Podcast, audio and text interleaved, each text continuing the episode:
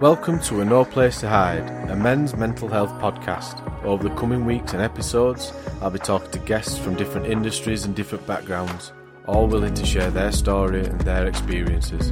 Alongside this, I'll be talking about my own experiences and my own stories, covering a wide range of topics. Sometimes this will be hard hitting, brutally honest, and even sometimes shocking. Subjects that we will be covering and talking about are of a sensitive nature like suicide, self harm, addiction, and sometimes people that have been in very dark places.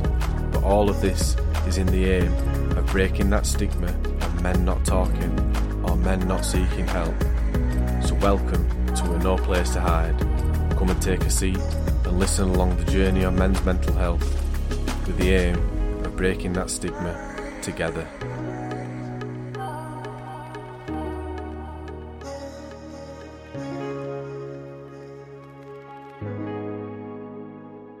Welcome to episode one, My Story. So, in this podcast, we're going to be talking about my experiences, my story, the shitfest of my downfall, and how I actually managed to get out of it, and the way that I am coping now. All of this is the aim just to let men know that, you know, it's alright not to be alright, and I know people say that a lot, but it is perfectly fine for you to not feel fine. Um, there's too many men unaliving themselves. And later on uh, in the podcast, we're going to look at some of the statistics which absolutely shocked me and blew my mind. And I knew some of them were really high, but I didn't quite prepare myself for what I would find uh, when I looked into that. So let's start off with it. Most people think that mental health uh, or depression or anxiety comes from a bad upbringing or from traumas at a young age, and it's not always. It is not one size fits all. So I had a relatively pretty good upbringing. I had fantastic parents. I, I had a good family around me. I had some good friends. Um, but nothing really of any significance happened in my upbringing that I would say triggered anything or whatever. You know, school, you know, I didn't really have any problems at school, wasn't really bullied, never really excelled, never really achieved, like overachieved, should I say but you know it wasn't too bad. Teenager life, again, pretty boring to be fair. Pretty standard teenager life in nineties and noughties, living in the north. Um, it was only later when I started hitting to about eighteen. So when I was 18 or 19, I think it was, I started with a, a, kidney problem. Didn't quite understand what was going on. I was developing kidney stones and over the years this would actually be quite prevalent in, in causing some sort of um, depression. It, it's it's only when I had counselling later on, which we'll speak about, that I realised that the amount of upset and the, the, the amount of emotional damage that it caused me that I didn't even realise about um, actually really got to me. So being being with the kidney problem, um, I actually had to make me change my whole lifestyle, friendship circles, everything. So because of the kidney issues I was having, I couldn't drink anymore, or I had to be careful what I was drinking. So you can imagine a 19 year old lad living in North, all of a sudden, everything that your life revolves around is going out three, four nights a week. I had to stop. Um, and I didn't stop, and it made me even more ill. Um, and, then I just got into a cycle of I wasn't an alcoholic, don't get me wrong, didn't have a drink problem, but I just enjoyed going out and socialising with the friends that I had, and and that friendship circle, it changed, and it, and it wasn't due to any of the lads that I was hanging around with because they were all a cracking bunch of lads, and and I still see some of them now, but I had to completely change what I did socially, and that had a big effect on me. So growing up, um, you always have your heroes, don't you? You know, some people it's like you know a footballer or it's you know it's a movie star or whatever. But for me, growing up, there, there was three people in my life that meant the absolute world to me. Uh, one was my granddad Frank, uh, one was my dad, and there was another guy called Ronnie Wright. Now Ronnie Wright was a chap that was, I, I always called him Uncle Ronnie. Uh, it was Uncle Ronnie because he borrowed my dad's lawnmower in 1989 my dad broke it, and ever since then, it was Ron- Uncle Ronnie Wright.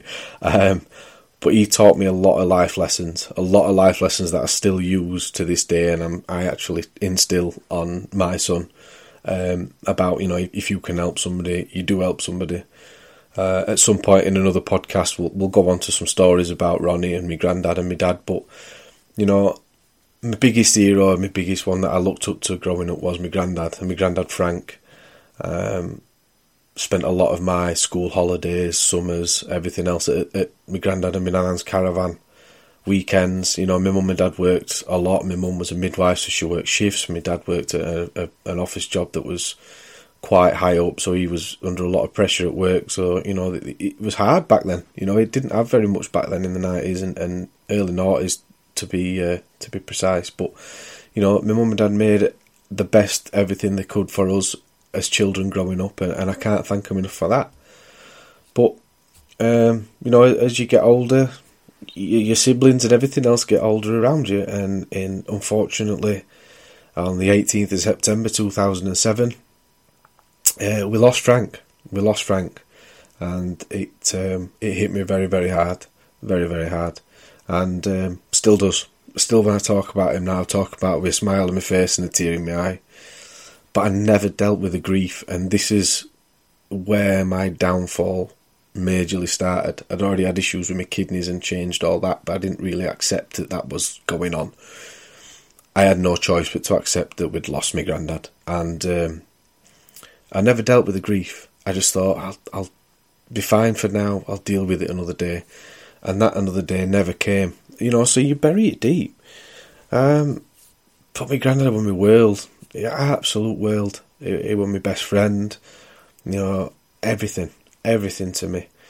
Um, so fast forward a few years. On the twelfth of March, twenty sixteen, was probably the best day of my life, and my little boy was born. Uh, it was absolutely amazing day, um, and to the point where my son's middle name is Frank, after my granddad Frank. Uh, so that just shows you how much that Frank meant to me. Um, so he was born on the 12th of March 2016, and the first 14 days was just magical. You know, you, you get handed this little human that now relies on you for everything in the world, everything.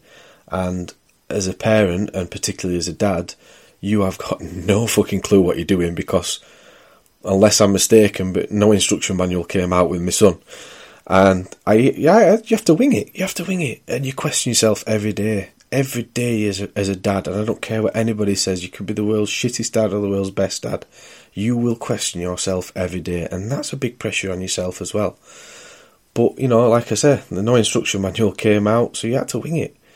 But on day fifteen um, was probably the hardest point of my life ever, and my absolute world came crashing down. So Jackson went to sleep on the night, perfectly fine, bit grouchy, didn't really eat much, but it was all right. Um, we awoke and he wasn't breathing, and you know, as a, as a parent, you always look over in the night and you always like turn the light on or you'll put your phone on so it glows on him, and you look for him breathing. Don't know why you do, you just just double check. Uh, but his chest wasn't rising, it wasn't rising, it wasn't sinking, it wasn't doing anything. But all he got was uh, just in his throat, was just moving up and down, and he, he got what well what we later find out to be called a tracheal tug, and he was breathing that shallow. So you know we we got him straight through to hospital. Within 15 minutes of a doctor sitting on the bed with him, um, Jackson was rushed through to resus did not have a clue what was going on. We just knew that going into resus and this is not good whatsoever, not at all. Um, and you know they were putting tubes in him, you know everything in him. He got this little mask on, and I'm thinking he took a step back, and uh, you can see this little boy on an adult's bed, just laid there, absolutely helpless, and there's nothing you can do. So we spent um, the next few weeks in hospital, it turned out that Jackson had got meningitis and septicemia at the same time. Um, to start with, the doctors weren't really uh, forthcoming in, in thinking that he would make it because of how far and how, how bad the infection was. His face was so swelled, his head was so swelled, we couldn't even touch him. could not even touch him for a few days because the pain it was causing him was just sending his heart rate and his temperature through the roof. So as you can imagine this effect that it has on you as a parent when your child is fine. The effect it has on you when your child, you can see your child in that position, is just it's just monumental. You cannot even like comprehend it. Um, and this had a really big effect and a big impact on me. So you've got to imagine all this trauma that I'd had up to this point, and I never dealt with any of it. I just kind of like put it off, put it to the back of my mind, swallowed it deep, and just and just carried on. So you know the old British saying, don't you? Keep on keeping on. So eventually Jackson did uh, come round. We managed to get to hold him. Uh, he spent a few weeks in there, and, and you know that's a different story for another day. Um, but yeah, we managed to get him home, which was an amazing day. Uh, a bit of time went on, and, and unfortunately, there's due to a relationship breakdown between myself and Jackson's mum. Nobody's of, of any fault, just a complete utter relationship breakdown, and um, yeah, that so that really hit me quite hard as well, which is a really hard thing to deal with. Uh, and anybody that's been through that, there's so many things that go through your mind um, but you just kind of just like try and deal with each little bit at a time. It was only when um, Jackson first stayed away from from the house, he, he stayed with his mum, that everything just hit me all at once, and I, I had a massive, massive meltdown. Sat on the landing, cried my eyes out. So you remember when you were a kid and you used to get told off pretty bad, and you cried to the point where you were like couldn't breathe it was that sort of like crying and and uncontrollable emotion, and I did not know what to do. So I was in a house on my own for the first time without my son with me, and I just I, I just lost the plot, and I thought to myself, well, I don't know why I got it into my head, but Jackson didn't need me anymore. Is it his mum's? It's fine. He'll be fine. He doesn't need me, and he doesn't need a dad that's like this. So what do I do? Where do I go? Right, okay, so I got a pen and paper out, wrote a note, not a long one, and I've still got it to this day. Um, went into the loft and got my um, bag out of the loft that I used to use for camping and tied a noose. Um, no, I didn't feel any guilt, didn't feel anything other than I just, just need to kill myself. Um, and um, I tied this noose, packed a bag, planned exactly where I was going to go, which is you know it's about a mile away from us in the woods. I knew a spot where there'd be nobody really there, uh, and uh, nobody to really stop me as such, should, should I say? So I packed this bag, went to walk downstairs, and um, I had a Labrador called Marley, and he um, just walked upstairs stopped dead in the middle of the stairs, wouldn't let me past.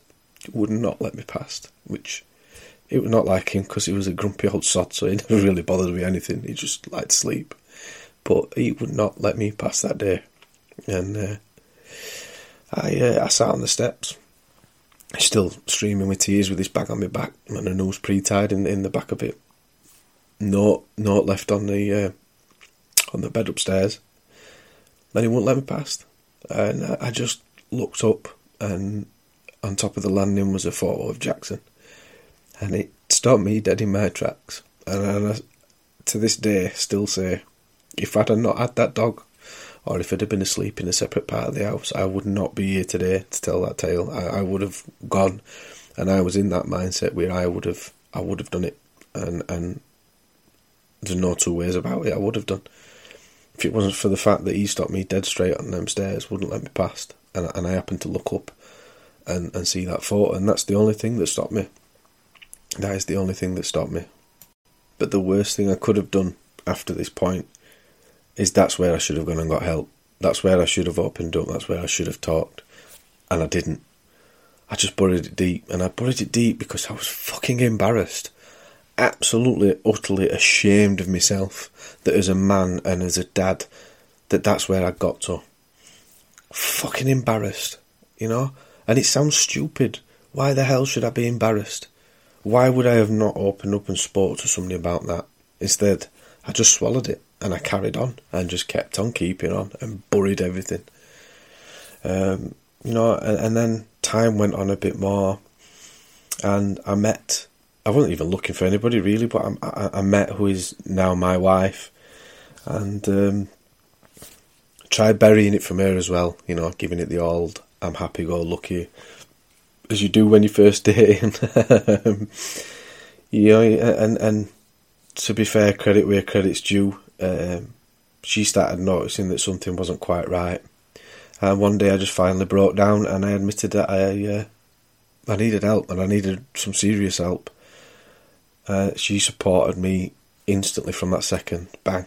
I, I had the full support of somebody, and, and the weight that it lifted off my shoulders, just opening up. Even though I didn't open up about everything, you know, it was a snippet. Um, but it just made a world of difference. But it was a huge moment and a huge shift in, in my mentality that I'd taken that step. But you know, looking back, and I just think the amount that it took to get to that point before I opened up. You know, if some people aren't as equipped as, as other people, not every man is as strong mentally as the next man, or you know, the next man after that might be, you know, not as equipped to deal with as much shit as what you take on. There's been days where I've pulled up in my van from work, and before I go in the house, I am streaming with tears, screaming, getting it out of my system, so I can put this mask on and come in and see my family. So they've got no clue. They had no clue. Nobody did.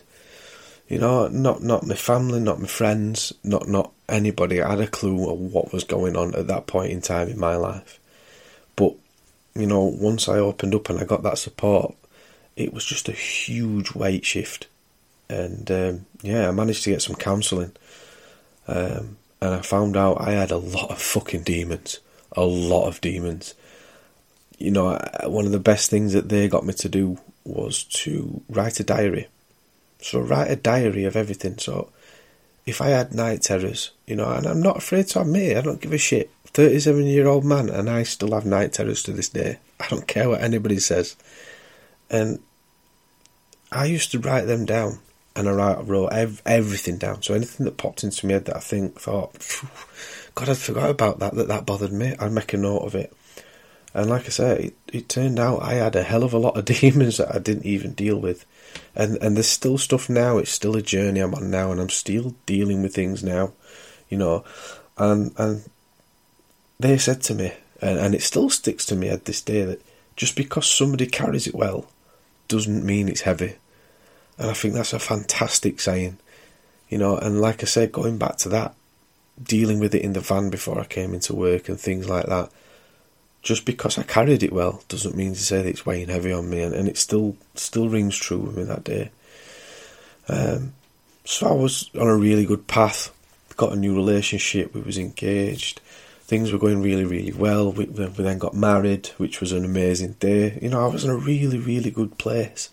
And then um, last year, I lost Marley.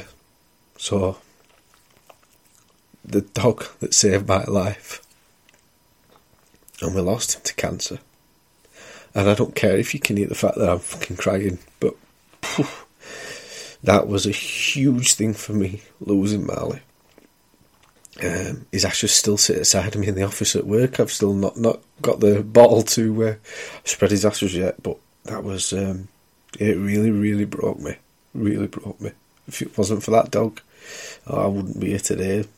Jackson wouldn't have a dad. You know, my stepdaughters wouldn't have a stepdad, and my dad wouldn't have a son. And and there's too many men doing that, and we need to talk, guys. And we need to stop that. But um, yeah, so I I instantly picked up the phone and uh, I spoke to my counsellor, which is something I wouldn't have done if I'd have never opened up in the first place. I would have never have known that I had that comfort blanket there that I could speak to somebody and I could get that help and just even if it's just somebody that sits and listens, you know, it, it doesn't have to be anybody that you know as such.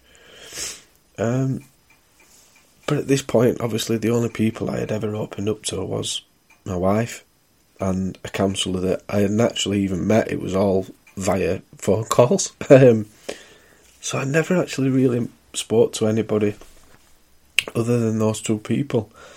And, um, you know, I'd, I'd, I'd taken up racing motorbikes and I've always had a massive interest in motorbikes and it's always been something that soothes my brain and soothes my head, whether that be in the garage, working on it, cleaning it, out at a track somewhere, even helping somebody out. It, it's kind of the thing that settles my brain. So through through racing, I'd met like, you know a really good group of friends, and um, I just randomly opened up one day to Stu, and uh, I thought, he's going to think I'm some sort of absolute ballpack, or you know, call me soft or whatever. And um, do you know what? That was a, a really big step because not only did he prove me wrong, he didn't call me a ballback. Um, he did did give me some banter for being from up north because Stu's southern. Um, but he listened and he, and he helped me, and it turned out that Stu himself had had similar things, and, and we just talked about it, and it was amazing, absolutely amazing conversations. You just sit and just talk to each other, just normal. And I just kind of think to myself, why can't guys do that? You know, and I once asked my wife, and I said, if, if you're having a shit day, or you're having a really bad time, or something's on your mind, I said, do you go and sit with your friends and have a cup of tea and talk about it, or do you go to work and you, you know you get it off your chest? She says, yeah. I says, well, what do you think I do? Nothing.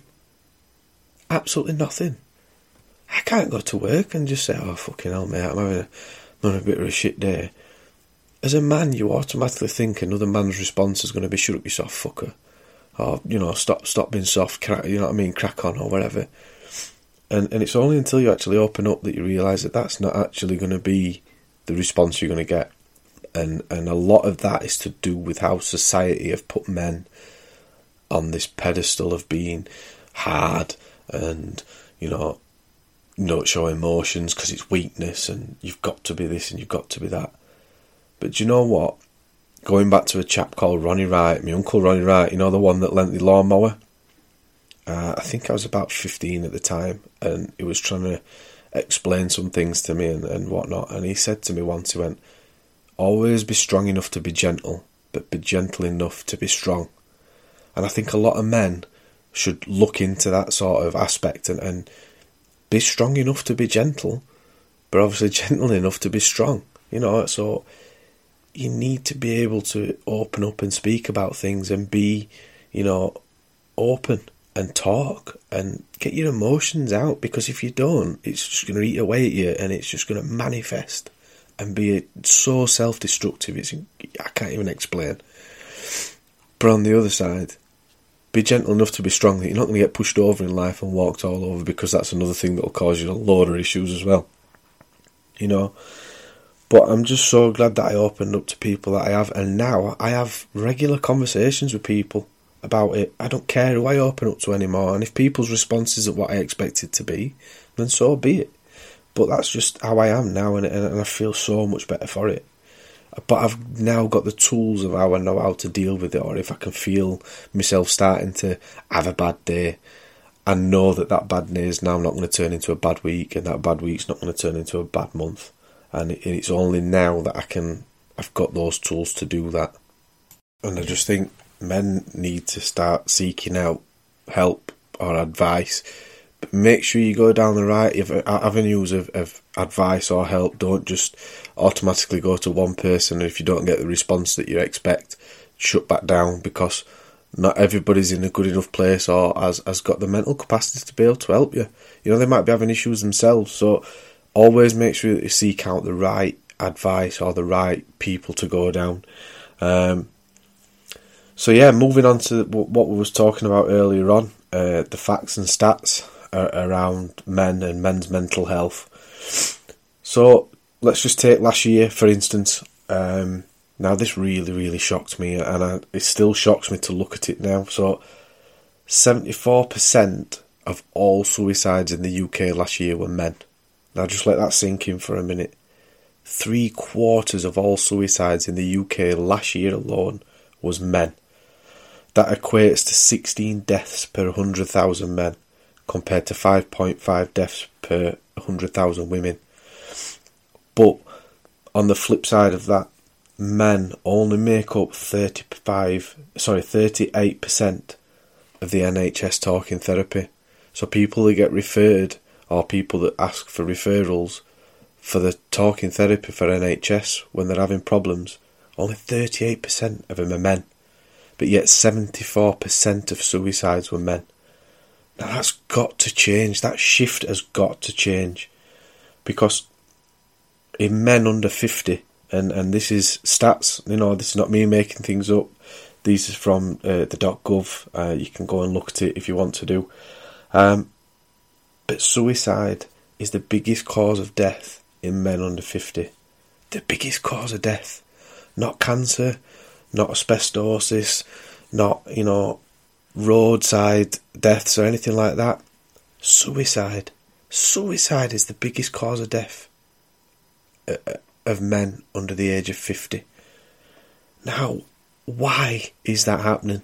It's happening because men can't talk, and society has pushed men into that box where they feel like they can't talk, and we've got to change it. You know, the last thing that I'm going to talk about is the Samaritans. Now, the Samaritans are a fantastic charity, and I have actually rang these before myself. And if you need Samaritans, it's 116123. Um, but they answer a call every 10 seconds, and every 90 minutes, someone dies from suicide in the UK every 90 minutes, 24 hours a day, 7 days a week, every 90 minutes somebody dies from suicide. You know, and going back to that, 74% of those are men. And, and we've got to start making a change. We've got to start opening up. This has been incredibly hard for me to talk and open up on this podcast. I've struggled at points. It's took me a long time to record this. It's took me various recordings to actually get to the point where, uh, you know, I've not broken down halfway through when you couldn't understand what I'm saying. But you know, we've got to start doing it, men, and we've got to start doing it together. This stigma around men not talking's got to get get the fuck out of here. Get it gone. Just fucking talk, because I can guarantee once you've talked, you think, fuck, that's not as bad. And you'd be surprised how many other men have had similar experiences, and they'll sit and they'll reciprocate that conversation to you, and you'll feel so much better for it. It's not going to cure it overnight, you know, you're going to have to take steps and look at that little step in front of you rather than the big goal at the end. Take them little steps. But the first one you need to take is actually opening up and speaking to somebody. And we need to start doing that. But, um, you know, we will do. We will do. I have every faith that men will get better. The, the stats will start, you know, coming down. And I really hope it does. I really hope it does because there's too many people doing it. Too many men are unaliving themselves too many men are, are disappearing or going off the radar, and it's just it's got to stop. If you do want to check out a website, um, you don't want to talk to anybody, but you'd rather t- check out a website. Sometimes it's a bit easier. There is a fantastic charity. Um, the website is it's going to be later on at the end of the podcast, but it's www.toughtotalk.com. Have a check of it out, guys. Even if you just you know want to have a little bit of a nosy round. What they're doing is an unbelievable thing for men. Similar to what I'm trying to do, they're trying to break this stigma, but they've actually got um, registered professionals working alongside them with a lot of uh, a lot of good stuff on there with forums and stuff like that for helping support each other. So check it out, have a look, see what you think. But guys, just remember, you're not alone. You're not in it alone. We're in it together, and, and let's start talking. Let's break that stigma. And on that note, thank you for listening to the first episode, and, and I hope you tune in for further episodes. Uh, thank you very much. Well, thank you for listening to A No Place to Hide. I hope you've enjoyed the podcast and I hope to see you for future episodes as well. If you do realise that you need somebody to talk to, or you feel like you need to reach out, or even if you just need a bit of advice, please check out www.toughtotalk.com. These guys are running a fantastic men's mental health charity on their website. It's got links to about everything that you could possibly imagine. They've also got places for advice and help. If you need to speak to somebody on the phone, please contact the Samaritans on 116 123, or alternatively, please contact the NHS 111 option 2. Remember, guys, stay safe, and we can only break this stigma together.